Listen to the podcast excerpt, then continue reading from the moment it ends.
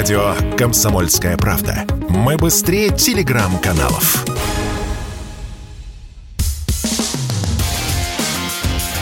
Реальность Виттеля. Программа о том, что происходит в мире на самом деле.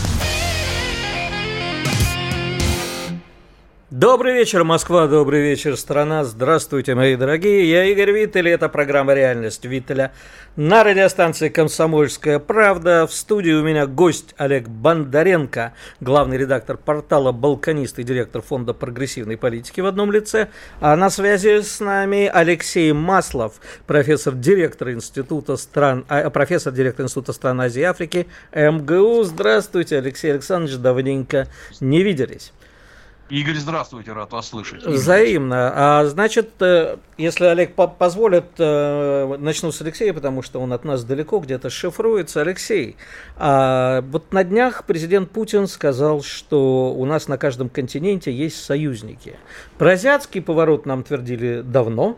И, в общем-то, ситуация такая, что с началом э, СВО про Китай говорят все чаще и чаще, что вот здесь нам не помогут, а Китай всегда поможет все через Китай. Расскажите нам, неразумным, так это или нет? А, ну, как всегда, реальность сложнее, чем нам кажется, потому Жизнь что... Жизнь сложнее. Э, ну да, потому что мы же ожидали, что Китай тут же обрушит на нас свой поток товаров, э, закупки, и, в общем, не весь осталь, остальной мир нам не нужен. Ну, Китай, в общем, как оказалось, есть свои интересы. И самое главное, что Китай всегда действует не так, как мы предполагаем. Вот э, неважно, дружит он или не дружит, любит или не любит, у него есть своя матрица действия. Она направлена на то, чтобы из любого действия, из любого события, из любой катастрофы надо извлекать пользу для Китая, а не для Э, всего остального мира. И с одной стороны, вот есть как то, что называется на позитивной чаше весов, эм, э, действительно увеличили, увеличилась торговля между Россией и Китаем за эти полгода, причем она заметно увеличилась именно во втором квартале. И сейчас мы вышли по второму кварталу совокупно где-то на 80 миллиардов долларов. То есть много это или мало. В прошлом году совокупно мы наторговали на 141 миллиард долларов. То есть, если дело пойдет так, как оно сейчас идет, мы увеличим нашу торговлю, э, ну, в общем, процентов, наверное, на 10-15, что неплохо. А покроет ли это потери в нашей торговле с другими странами? И может ли Китай Нет. закрыть ассортимент, который нам нужен? А, нет, не покроет, и, в общем, не, не надо на это надеяться, а, но компенсирует частично, потому что есть э, другие страны, о которых мы все время забывали. Вообще-то есть Вьетнам, с которым сейчас у нас переналаживаются связи. Есть Индонезия, которая внезапно обернулась к нам лицом. Э, Индия, которая... Я прошу прощения, сказала... Алексей Александрович, а чем же она до этого к нам стояла? Да, вот она этим и стояла. Понятно. А, а, да, а, и, к сожалению, мы точно так же к Индонезии стояли, потому что, э, ну, когда есть такой великий Китай, зачем нам нужны другие страны? Но оказалось, они нужны. А Индонезия Индия... к нам почему? А потому что Индонезия почувствовала, э, так же как и Индия, кстати говоря, и Малайзия, они, они почувствовала, что она может сыграть хоть какую-то роль, потому что страна, где живет 200, почти 70 миллионов человек, я про Индонезию, и которую постоянно забывают, вот она решила выступить против всех, ну, против американцев в данном случае, хотя влияние Америки в Индонезии огромное, потому что два варианта, либо за американцев, либо за китайцев Индонезия, а в Индонезии китайцев, ой, как не любят, хотя китайцы китайцы контролируют едва ли не 70% всего э, торгового оборота Индонезии. Поэтому здесь в Индонезии свой интерес. А вот еще вторая часть вашего вопроса, это э, уйдут ли китайские бренды с российского рынка. Ну, многие ушли или уменьшили свое присутствие. Но тут же появились э, бренды второго эшелона. Это те, которым нечего было ловить э, до того, как их пустили в Россию. Потому что здесь царствовали Huawei, Xiaomi, то есть такие действительно очень серьезные, очень, очень бренды. Э, им нечего было ловить в США, потому что они там не нужны. Э, а тут у них выпал шанс. Потому ну, что с Huawei там не просто не нужны, там проблемы большие. Гигант, гигантские, конечно. А, но Huawei э, всегда объяснял, и, честно говоря, и э, мои личные разговоры с руководством Huawei, причем не с российским, а с китайским, они все, все сводились к одному. Они говорят, слушайте, вот оборот э, Huawei в России от общего оборота составляет, ну, не буду называть цифру, но мало, там, несколько процентов. В то время как даже после того, как нас из США погнали, из Европы погнали, все равно у нас там 10, 15, 20 процентов мы свои имеем. А если мы будем продолжать давить, то там и на 30 выйдем. Вот ради чего нам надо э, сохраняться именно в России. Но э, Huawei тоже кое-что объяснили, а потом появились и э, бренды второго уровня, автомобильные бренды, которые мы знаем, что сейчас как минимум 4 китайских компании выходят на российский автомобильный рынок под российскими названиями. То есть у нас будет теперь, как бы смешно это ни звучало, китайский «Москвич», Э, то есть под маркой «Москвич» будет какой-то, ну не какой-то, а известная э, китайская компания Дунфен, электромобиль. Будет еще несколько, в Липецке, по-моему, насколько я понимаю, выпускаться. С Калугой ведутся переговоры. Э, Тульский завод под Тулой усилит свое влияние по выпуску китайских автомобилей. То есть китайский автопром к нам прорывается. Поэтому здесь тоже изменилась структура. А, Алексей Александрович, у вас проскочило, я вас перебил, слово Индия. Вот э, очень бы хотелось поговорить об Индии, но прежде чем поговорим о ней, все-таки про Китай задам вопрос. А мы зачем-нибудь Китаю нужны? Ну, как да, стратегический, да, вот я... как военный партнер, как э, экономический партнер, как стратегический партнер. Если отвечать максимально просто, именно про военную, стратегическую и политическую историю, то Китаю очень не хочется один на один оставаться лицом к лицу США, потому что у Китая другие планы, он по-другому действует. А Россия в данном случае такой terrible, который действует э, довольно жестко и который зарешает за Китай очень много проблем, именно давления на США. Это вот то, что касается стратегии. Но есть, в общем, и практика, потому что Россия является крупнейшим поставщиком в э, Китай нефти и газа, и причем по очень низким ценам. Вот можно секундочку, казалось... вот давайте да. уточним. Мы с вами много лет эту тему обсуждаем. Очень низким, а значит ли это, что эти цены невыгодны для России? Или они выгодны, но такой вот э, на, на пределе? А нет, они выгодны, причем не на пределе, то есть они, в общем, э, дают прибыль. Более того, э, они, э, судя по всему, правильно выстроены, потому что многое цена на нефть фьючерсная. Здесь вопрос в другом. То, что закупают западные ребята, и вот те цены, по которым не только западные ребята, но и Япония, например, они значительно выше на нефть и на газ, чем покупают Китай. И, кстати говоря, Индия. Поэтому Индия и Китай стремятся, сейчас забить свои хранилища российской нефтью и газом, учитывая, что и там, и там очень большие проблемы с своими энергоносителями. В моменте стремятся, будет... что будет потом тоже не очень известно. Да, этого никто не знает, ни мы, ни, ни азиатские ребята. Ну, в общем, все нормально. А... Есть еще одна вещь. Да, да, да, пожалуйста. Да. А вот есть еще один крючок, который мы сумели, кстати, забросить в Китай, это наша агропромышленная продукция. И все там смеялись над российскими шоколадками и мороженым, что было, конечно, по-своему смешно, учитывая доли процента от общей торговли.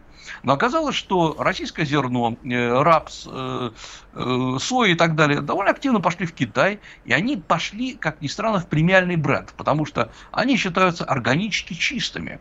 И идет российское охлажденное мясо, потрошка в Китай, и если раньше мы торговали только северо-восточными провинциями, то есть теми, которые близко к России располагаются, сейчас мы научились забрасывать продукцию и в центр Китая, и на юг Китая. И в общем мы действительно, и это не фигура речи, мы подминаем под себя экспортный, импортный китайский рынок продовольствия, вытесняя, например, новозеландцев и австралийцев, с которыми китайцы поругались.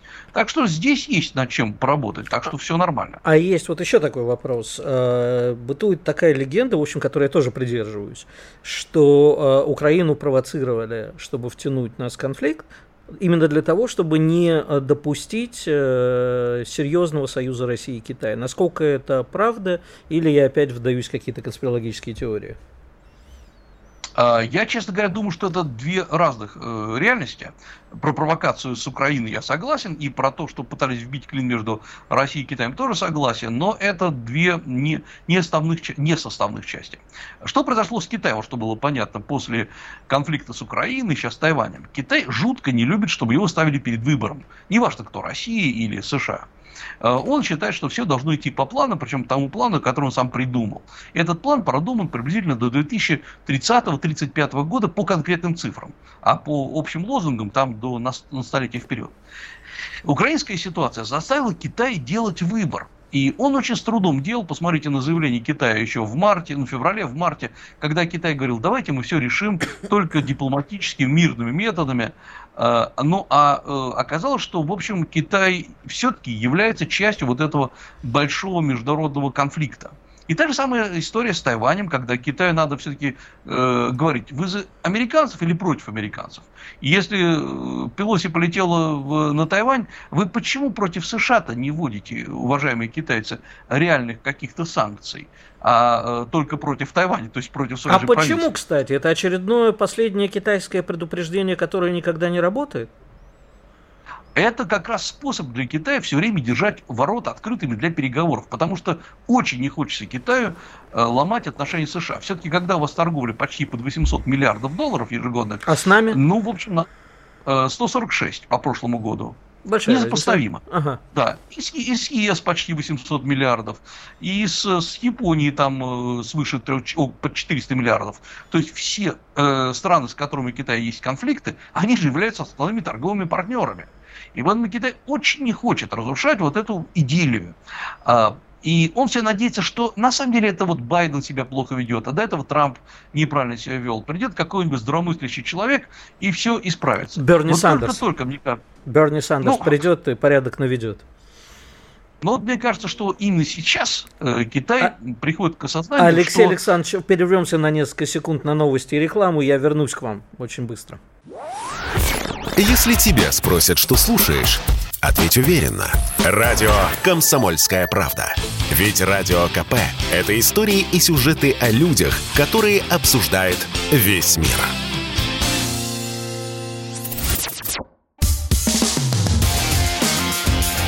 Реальность Виттеля.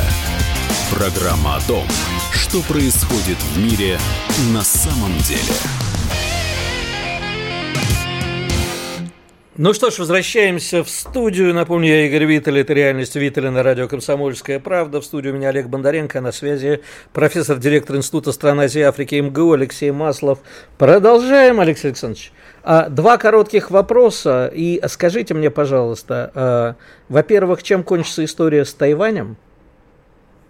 Как вы думаете? А, я думаю, что она... Я понимаю, что вы от меня ждете, что я бы сказал, она закончится войной. Нет, Нет я, от раз... вас, Алексей Александрович, я жду, что вы скажете, ну что вы, Игорь, будет мирное небо над головой. А фиг мне, как я а. понимаю. Или нет? Да, нет, нет, нет, мирного неба над головой не будет. Над всем а, Тайванем безоблачное небо. Вот Олег, Олега Бондаренко подсказывает, что над всем Тайванем безоблачное небо. Да, и, и закончится тем же самым, что и после этой фразы и было. Э, я думаю, что Тайвань будут принуждать ракетами к миру, то есть, чтобы Тайваню было страшно невыгодно принимать у себя хоть какие-то делегации, и чтобы он раз и навсегда забыл о э, каких-то переговорах США там, с Европарламентом и так далее. Тайвань будет сопротивляться, в конце концов его обложат блокадой, будут блокировать его товары, и, в общем, у Тайваня начнутся очень большие финансовые затруднения. Уже сегодня э, тайваньские блоги полны э, криками, что, ребята, во что вы нас втянули? Над нами ракеты летают, а тут еще Китай заявляет, что э, учения будут одни заканчиваться, начинаются другие. А как же микропроцессоры Китай... вообще? А вот это еще один важный вопрос, потому что уже сегодня у них, э, у тайваньцев, нет возможности производить в, в определенных объемах микропроцессоры из-за отсутствия кварцевого песка, который не поставляет Китай. И учитывая, что Тайвань производит совокупно почти 60% всех современных микропроцессоров, э, Китай китайцы говорят, ну все, теперь и у вас этого не будет. Не случайно американцы выделили там около 35 миллиардов долларов на строительство новых заводов для микропроцессоров на территории США. И это говорит о том, что они понимают, чем все закончится с Тайванем. Что тайваньских заводов через какое-то время, ну, по крайней мере, тех, которые поставляют в США продукцию, не будет. И все это постепенно перейдет э, в доблестный Красный Китай. Второй вопрос. Ну, как, Китай... как вам Индия да. наш, э, в качестве нашего союзника? Все говорят, мы вот пропустили рост Индии, огромный экономический рост, рост населения, возможный партнер. А, ну, это разные, э, разные опции, то, что называется. Огромный рост населения, это правда. А вот экономический рост, там довольно много проблем. И самое главное, это качество населения Индии. То есть оно значительно более разнообразны, скажем так, менее образованы, чем в Китае. Поэтому, грубо говоря, с Китаем всегда было общаться выгоднее и приятнее. Но есть одна история. Индия как бы потерялась в мировой политике. С одной стороны, э, она очень не хочет быть под США или тем более под Китаем, но с другой стороны, Россия почему-то, которая может быть ее партнером, она дружит в основном с Китаем. И Индия сейчас говорит, что мы готовы пойти на там, уникальные э, взаимо- формы взаимодействия, кстати говоря, по микропроцессорам, по многому другому. Но есть во что все опирается, на самом деле, не в то, что кто-то в России или в Индии не хочет взаимодействовать с Индией. А дело в том, что у нас довольно мало специалистов, которые могут, э, которые понимают, как с Индией вести переговоры, как открывать там предприятия. И, к сожалению, довольно крупные российские компании э, с миллиардными оборотами, попытавшись открыть в Индии инвестиционные проекты, производственные, они прогорели, ну, потому что они не понимали всей этой действительности, в которой они живут. Так что Индия это супер перспективно, но ей надо обучаться работать с этой Индией.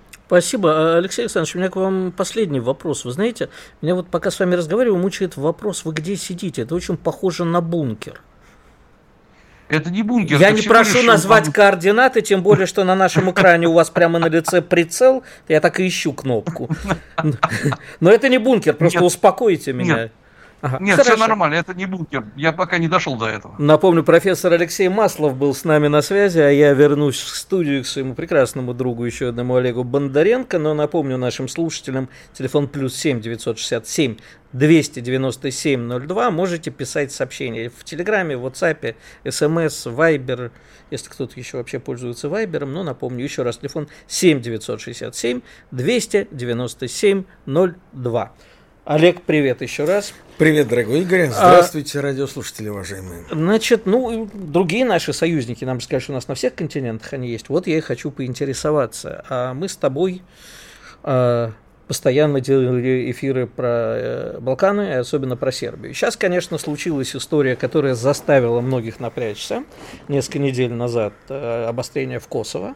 И, в общем, после этого выступления президента Вучича, который э, говорил о том, что мы, конечно, останемся Россией, хотя мы понимаем всю сложность положения, оно и положительно, оно и отрицательно, но надо держаться. Сразу было видно, что президент Вучич и его собственный народ, а, который неоднозначно относится к происходящему, держит, в общем-то, за известное место. Скажи, пожалуйста, здесь мы можем ждать поддержки? Какой и как мы, в принципе, можем построить отношения с Сербией? Потому что, как я понимаю, нас кроме братских чувств, мало сейчас что держит вместе. Ну, есть, конечно, экономические вопросы. Но вот мне всегда кажется, что братские чувства – это плохой фундамент для постройки дома. Вот прежде чем ответить на твой вопрос, я тебе а, немножко по-еврейски переадресую. А вот как ты считаешь, если на одного, может быть, не очень молодого и не очень здорового льва напали какие-то другие крупные животные, а у него есть, я не знаю, чтобы никого не обидеть, ну вот некий маленький друг, такой очень маленький друг, но угу. преданный, да, и вот э, кто-то задается вопросом, а вот этот Собачка Татошка? Ну, я вот не хочу никого обидеть, угу. да. Это очень преданный друг, но маленький. А, а вот что может сделать этот маленький преданный друг для своего большого, не очень здорового и не очень молодого друга льва? Риторический вопрос, да? Каждый нет, на него э, ответит на, на, сам. Нет, конечно, я могу на него ответить. Дело в том, что э, у этого маленького преданного друга, например, есть логистические пути, Например, э, есть еще какие-то вещи, которые нас связывают. К сожалению, Сербия в конце концов, на моральная момент... поддержка. Вообще, вот моральная поддержка в Сербии – это вообще потрясающая история. Я, находясь в крайне депрессивном состоянии духа, а, март, в марте этого года, съездив в Белград, настолько ощутил эту моральную поддержку а, в апреле, что просто всем рекомендую, и это, это просто психологически даже полезно со всех точек зрения. Но кроме этой моральной поддержки, вряд ли что-то более серьезное можно и следовало бы от сербов ожидать. А, главная проблема российско-сербских отношений – это и анекдот, это и реальность, это отсутствие совместной границы. Об этом говорили все всегда, во все времена. Собственно, вот отсутствие По-моему, решение напрашивается. Не напрашивается, Игорь, не напрашивается. Напрашивается. Проложим ну, туннель. Далековато. Да я много раз ездил и, туда. в энергетическом смысле, ну... и в военном смысле. Послушай, ну о чем говорить, если банально самолет Лаврова не смог долететь до Белграда, да? Самолет министра иностранных дел России, потому что ему просто закрыли воздушное пространство, окружающие Сербию страны. Там был маленький коридор через Боснию и Герцеговину, но это надо было очень сильно туда хотеть попасть.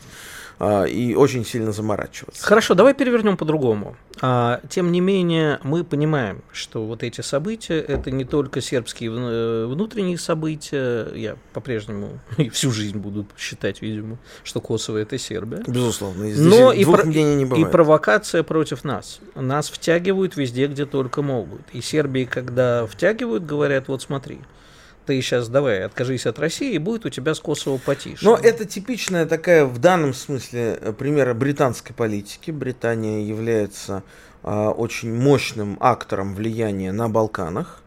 А, и, в общем-то, для Лондона Балканы всегда были м, ключом к Европе а сейчас еще и э, больным местом, болевым, скажем так, местом потенциально для России. Понимаю, но нам что делать? Понимаешь, когда события Ну вот начали... сейчас что делать уже немножко поздно. Подожди, не-не-не, мне вот интересно, я, я абсолютно уверен, что это будет продолжаться. Там конечно, же месяц отсрочки конечно. вроде как получился. Ну уже меньше двух Нет, ну, недель ну, подожди, осталось. Завтра, подожди. 18 августа в Брюсселе состоится встреча Александра Вучича, президента Сербии, и а, так называемого премьер-министра Косово Альбина Корти.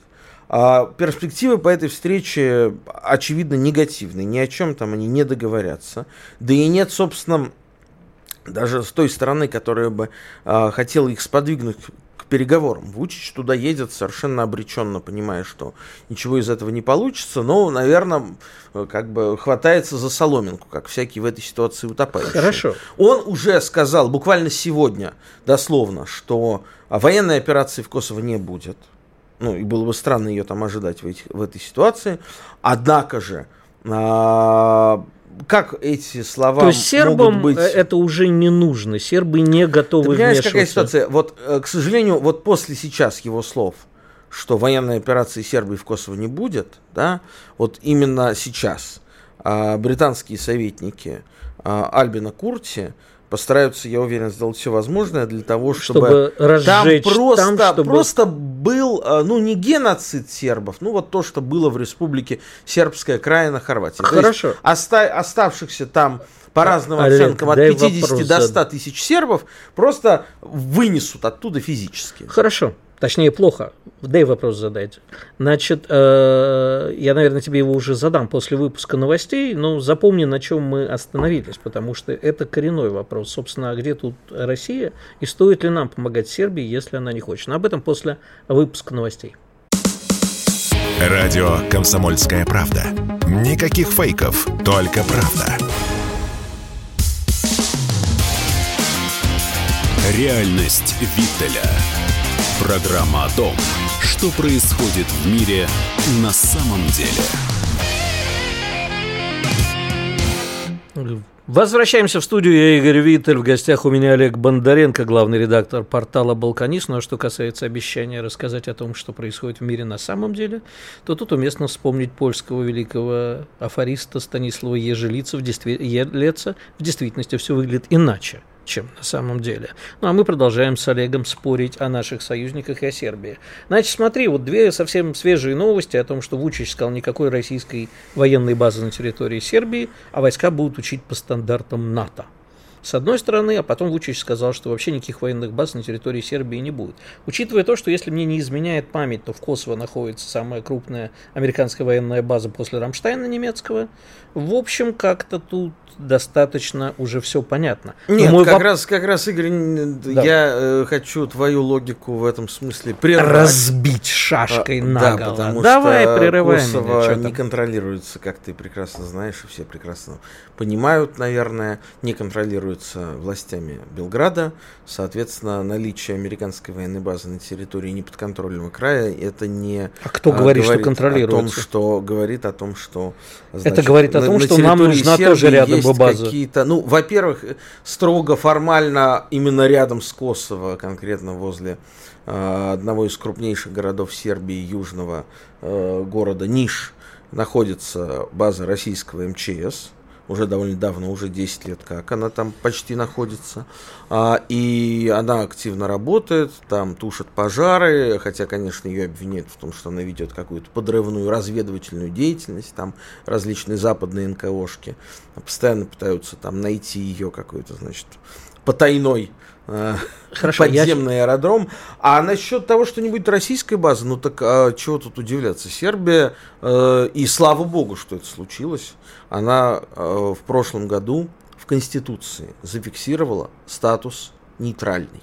Себя как нейтральной страны. Это очень важный момент. Олег, очень ты, важный. Я хотел Поэтому бы ни российской вернуться. базы, ни американской базы на подконтрольной сербам территории быть не может. И для нас это выгодно, потому что как там может очутиться российская база, я себе представляю с большим трудом. Как там может очутиться, могла бы очутиться какая-нибудь, я не знаю, база Э, австрийская я себе легко представляю, хотя Австрия не Австро-венгерская уже сразу. Договоримся. Да, Подожди, да, давай вернемся да. на шаг назад. Давай. То, о чем я тебе говорил. Значит, смотри, буквально там несколько дней назад, по в понедельник, мы беседовали с Иваном Панкиным в этой студии, я был у него в гостях, и мы тоже говорили о тех, кто может быть союзниками. Значит, э, ведь э, Россия для очень многих стран, точнее Советский Союз еще, была некой, ну, скажем, гарантом безопасности. Или наоборот.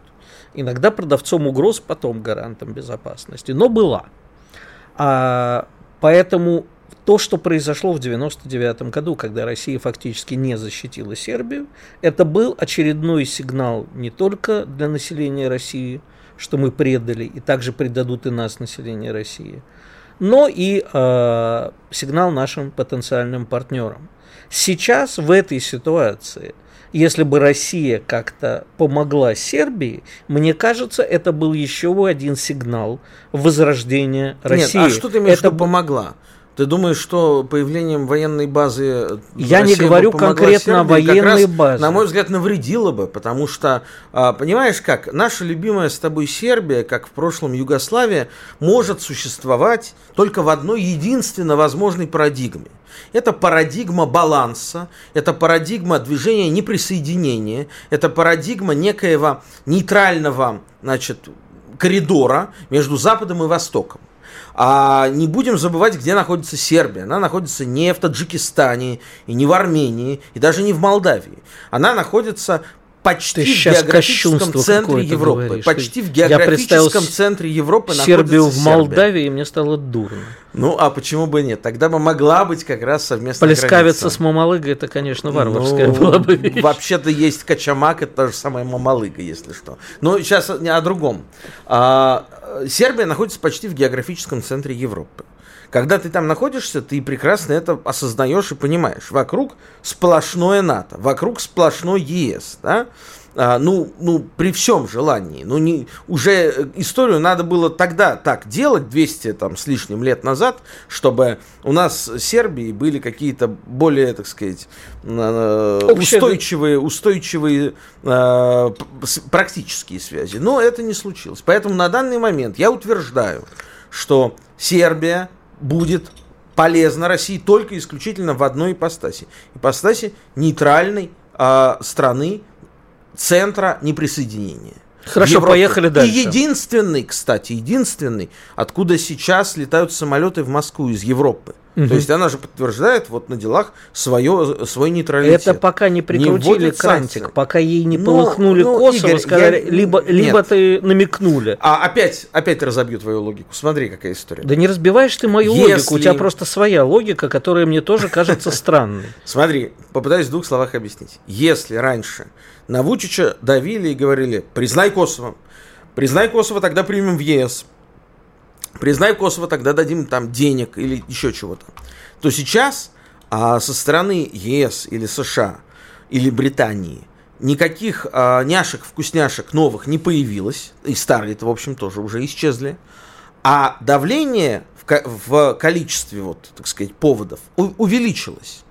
Если раньше требовали только признать Косово, теперь говорят, так, признай Косово и введи, Введи санкции, санкции против, против Москвы. России. Отлично. А, а зачем это Вучичу?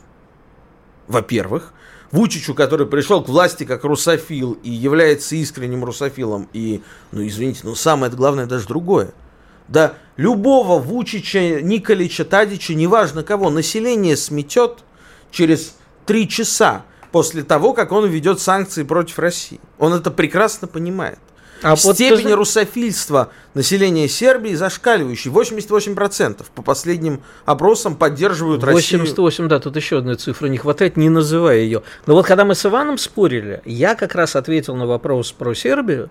Я сказал, что поскольку там старшее поколение, мое поколение, которое хорошо помнит бомбежки Югославии, и, соответственно, вот мое поколение в Сербии, у нас с ними нет вопросов друг к другу, мы общаемся на равных. Молодое поколение, оно, э, как мне кажется, вот тут я готов поверить тебе больше, ты чаще там бываешь, поворачивается лицом уже к Европе во многом. Игорь, это... И, и- и э, вот поддавливает этим мы, мы с тобой оба э, любим разные, разные э, сербские югославские фильмы. Да? Я не могу не вспомнить замечательный фильм, э, который всем советую.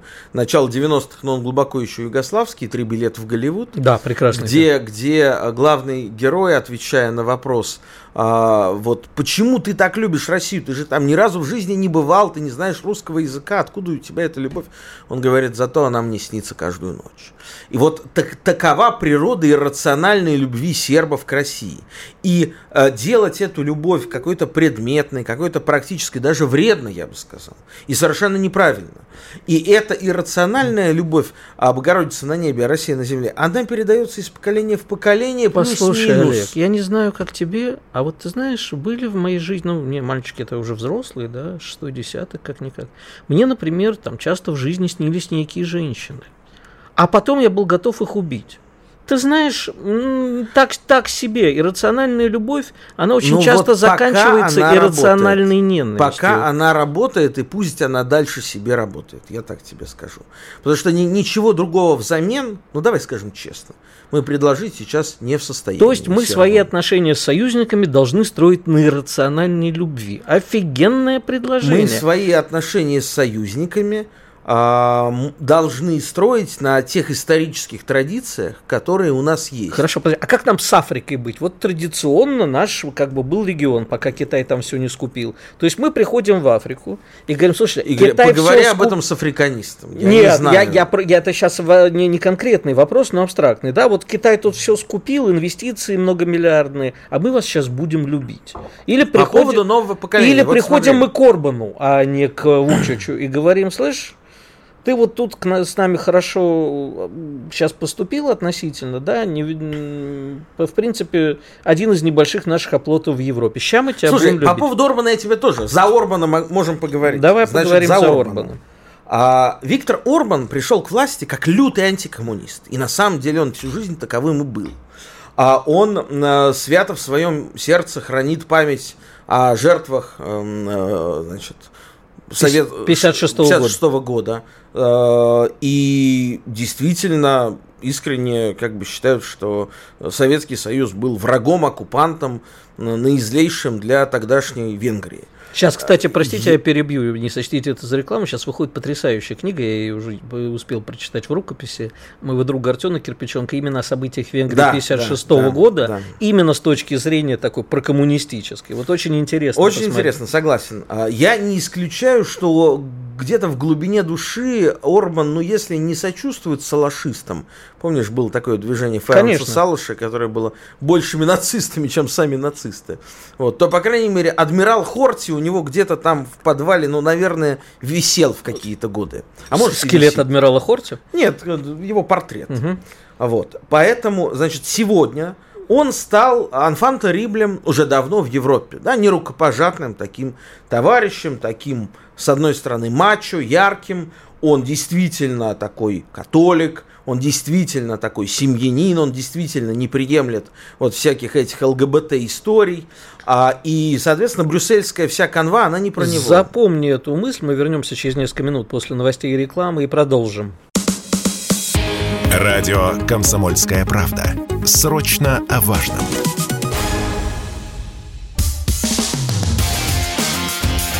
Реальность Виттеля. Программа о том, что происходит в мире на самом деле.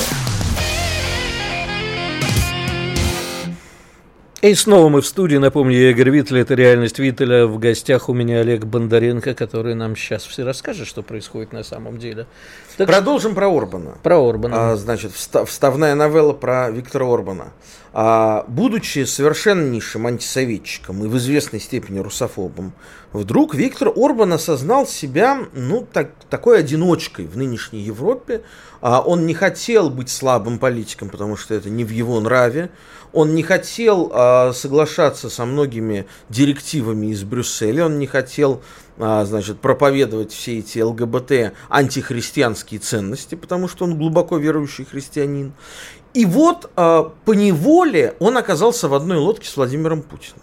Удивительно, да, удивительно, но факт. А, и, а, и вот уже в этой лодке довольно давно находится и держат довольно жесткую а, позицию внутри ЕС, не поставляя оружие, запрещая транзит оружия через территорию Венгрии для Украины, а, сохраняя добрые отношения в энергетической сфере и так далее, и так далее, и так далее. И кто бы что ни, ни, ни говорил, ему из Брюсселя или из Вашингтона, из Берлина, он занимает довольно жесткую позицию. А это другой пример, другой пример такой, а, как бы сказать, Вучич наоборот, да, но э, отвечая на предыдущий твой вопрос на тему молодежи нового поколения, я вот почему начал с мифов и легенд, потому что мифы и легенды это та история, которая передается из поколения в поколение в малоизмененном виде. А на практике, на практике это ребята, которые давно работают, ездят, учатся в Вене, а, в других, значит, близлежащих европейских столицах, для которых эта вот Центральная Европа во сто крат ближе, чем некая далекая мифическая Россия. Вот об этом-то я и говорю. Но вот давай на Венгрии все-таки еще раз остановимся. А, ты знаешь, опять-таки, вот с Иваном мы недавно об этом говорили.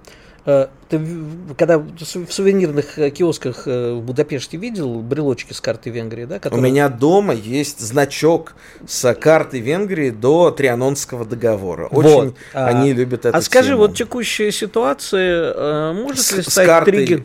Значит, поясним, да, Трансильвании. Mm воеводины сербской, румынской Трансильвании, Южной Словакии. Шесть регионов. А маленькой части Австрии, а, я сейчас забыл, как называется. Я тоже не помню, не хочу а, про вот. Австрию вообще. Но... Да, и, естественно, с Закарпатьем украинским. Шестое еще, там, там шесть регионов, если нет, не нет, нет. Австрия, Словакия, Румыния, Бог Сербия и Украина. Значит, таких карт практически у каждой э, центральноевропейской и восточноевропейской страны в запасе просто вот. У одной нет, у Чехии. Э, Словакии. Так вот вопрос. А, скажи, пожалуйста, существующая ситуация может стать триггером, что мы опять пересмотрим? Я вот всегда предлагаю откатить на июль 2014 года, ну, на начало августа, и, в общем, переиграть. Посмотрим, как в этот раз будет, учитывая э, все ошибки прошлого. Но если серьезно, то вот может ли это стать таким триггером? Но видишь как, ты исходишь из того, что июль 2014 а, года еще не наступил. Я исхожу из того, что он уже наступил. Мы уже давно живем в таком практически августе 2014 года. Но еще одну книжку порекламирую. Барбара Такман «Пушки Августа». Вот если кто не знает, это потрясающая книга о том, как это все а, начиналось. Э, и Флориан Ильес, кстати, вот недавно прочитал э, «Лето целого века» по 1913 год. Так скажи, может быть или не может быть, что сейчас вот триггернется под шумок, все как бы малыши то, скажут... Что, под... То, что, конечно, в случае большого бума, назовем это так, а, все неразрешенные территориальные вопросы и даже разрешенные, казалось бы, формально разрешенные территориальные вопросы будут пересмотрены, так или иначе, это безусловно.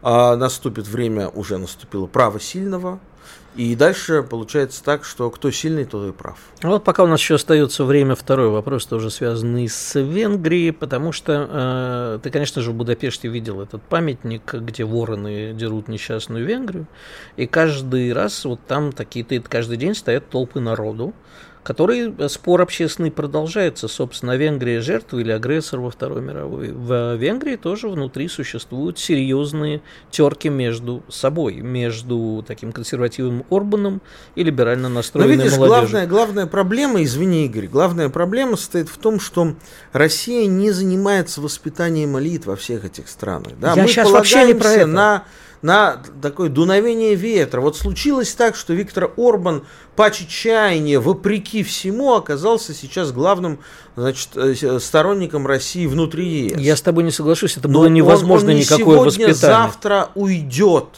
И на его место придет обязательный воспитанник Сороса или там кого-то еще, который займет предыдущую позицию предыдущих властей. То есть 80-е ничему не научили. Нет, конечно, о чем ты. А, так вот, я, вопрос, который я тебе хотел задать. А, я сейчас говорю о внутренней политике страны и у нас, и в Венгрии, когда, в общем, существует конфликт не только поколений, но и конфликт социальных страт, и конфликт идеологический между многими.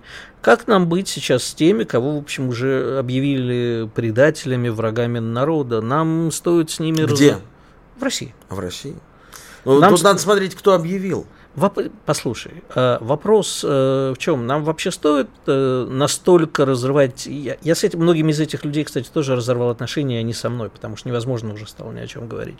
Но нам как-то строит, э, строить страну, которую мы сейчас перестраиваем, идет пересборка идеологическая, на каких-то общих ценностях, или нам нужно окончательно размежеваться, как сказал бы товарищ Ленин. Знаешь, я тебе попробую ответить на этот вопрос примером из своей большой а, семьи, в таком широком смысле этого слова.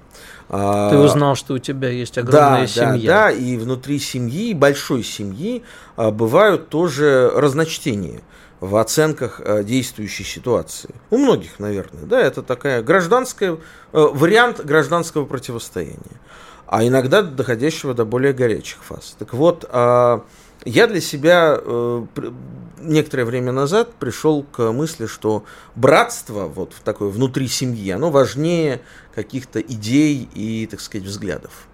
И вот если это масштабировать на, на страну, то вот страна с точки зрения ее населяющих людей, народа, да, граждан, вот этого гражданского общества, его единства, оно важнее, чем раздирающие его противоречия. Розовые А влажные раздавать, мечты. раздавать э, розовые влажные мечты, альтернативой которым является гражданская война. Подожди, а, значит, розовые влажные мечты, потому что ты хочешь быть добрым, хорошим и, бра- и быть с братом Мне братом. неинтересно. Подожди секунду, а если брат тебя убивает, поджигает твою квартиру, если он проклинает тебя всячески, пытается лишить Ну, значит, наследства надо и сделать имущества, все для того, чтобы сдаться. агрессивный конфликт был завершен, и можно было с братом о чем-то О договориться. чем сейчас можно договариваться с людьми? При как- желании можно договориться всегда. О Да чем? Ну перестань, ну почитай. э, Я, конечно, далек от мысли, что посты там э, в запрещенных ныне в России там сетях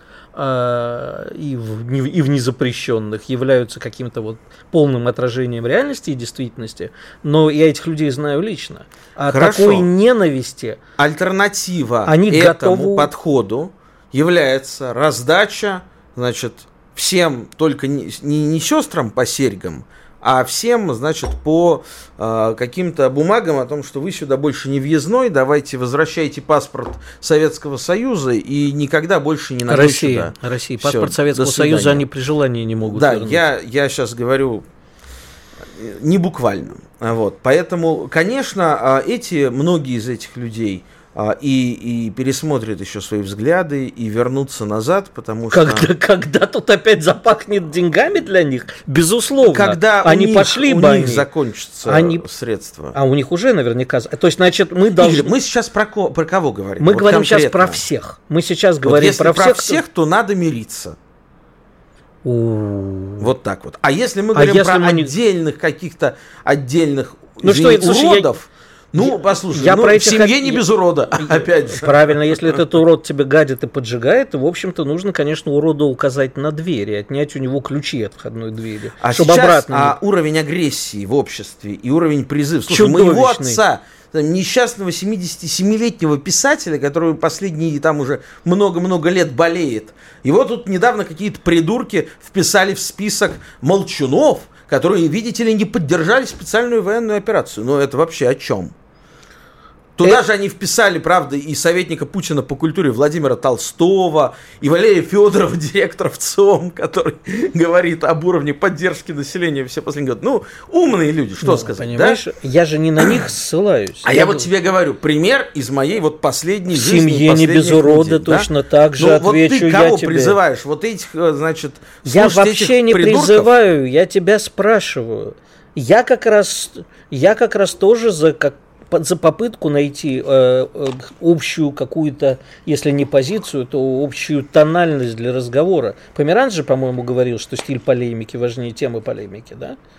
А, и э, из Ну того, вот что стиль полемики, дьявол который нам задается, на губах ангела. Да, и который я категорически не собираюсь продолжать, это стиль поли- полемики 37 года. Такого, значит, давай мы сейчас начнем изобличать врагов народа. Скоро Значит, начнут говорить Олег, о врагах я- народа. я- ну, вот буквально 5 секунд мы с тобой, осталось. кстати, там тоже будем. Я вчера почитал некоторые посты, так это не 37 год, это газета Фелькишер Биобахтер, понимаешь, в полной красе. Это я не про наших, я про тех говорю, но на этом передача подошла к концу. Напомню, Олег Бондаренко был у меня в студии, главный редактор портала «Балканист», а я Игорь Виттель, и это реальность Игоря, реальность просто Виттеля, уже без имени, на волнах радиостанции «Комсомольская правда». Увидимся. Реальность Виттеля. Программа о том, что происходит в мире на самом деле.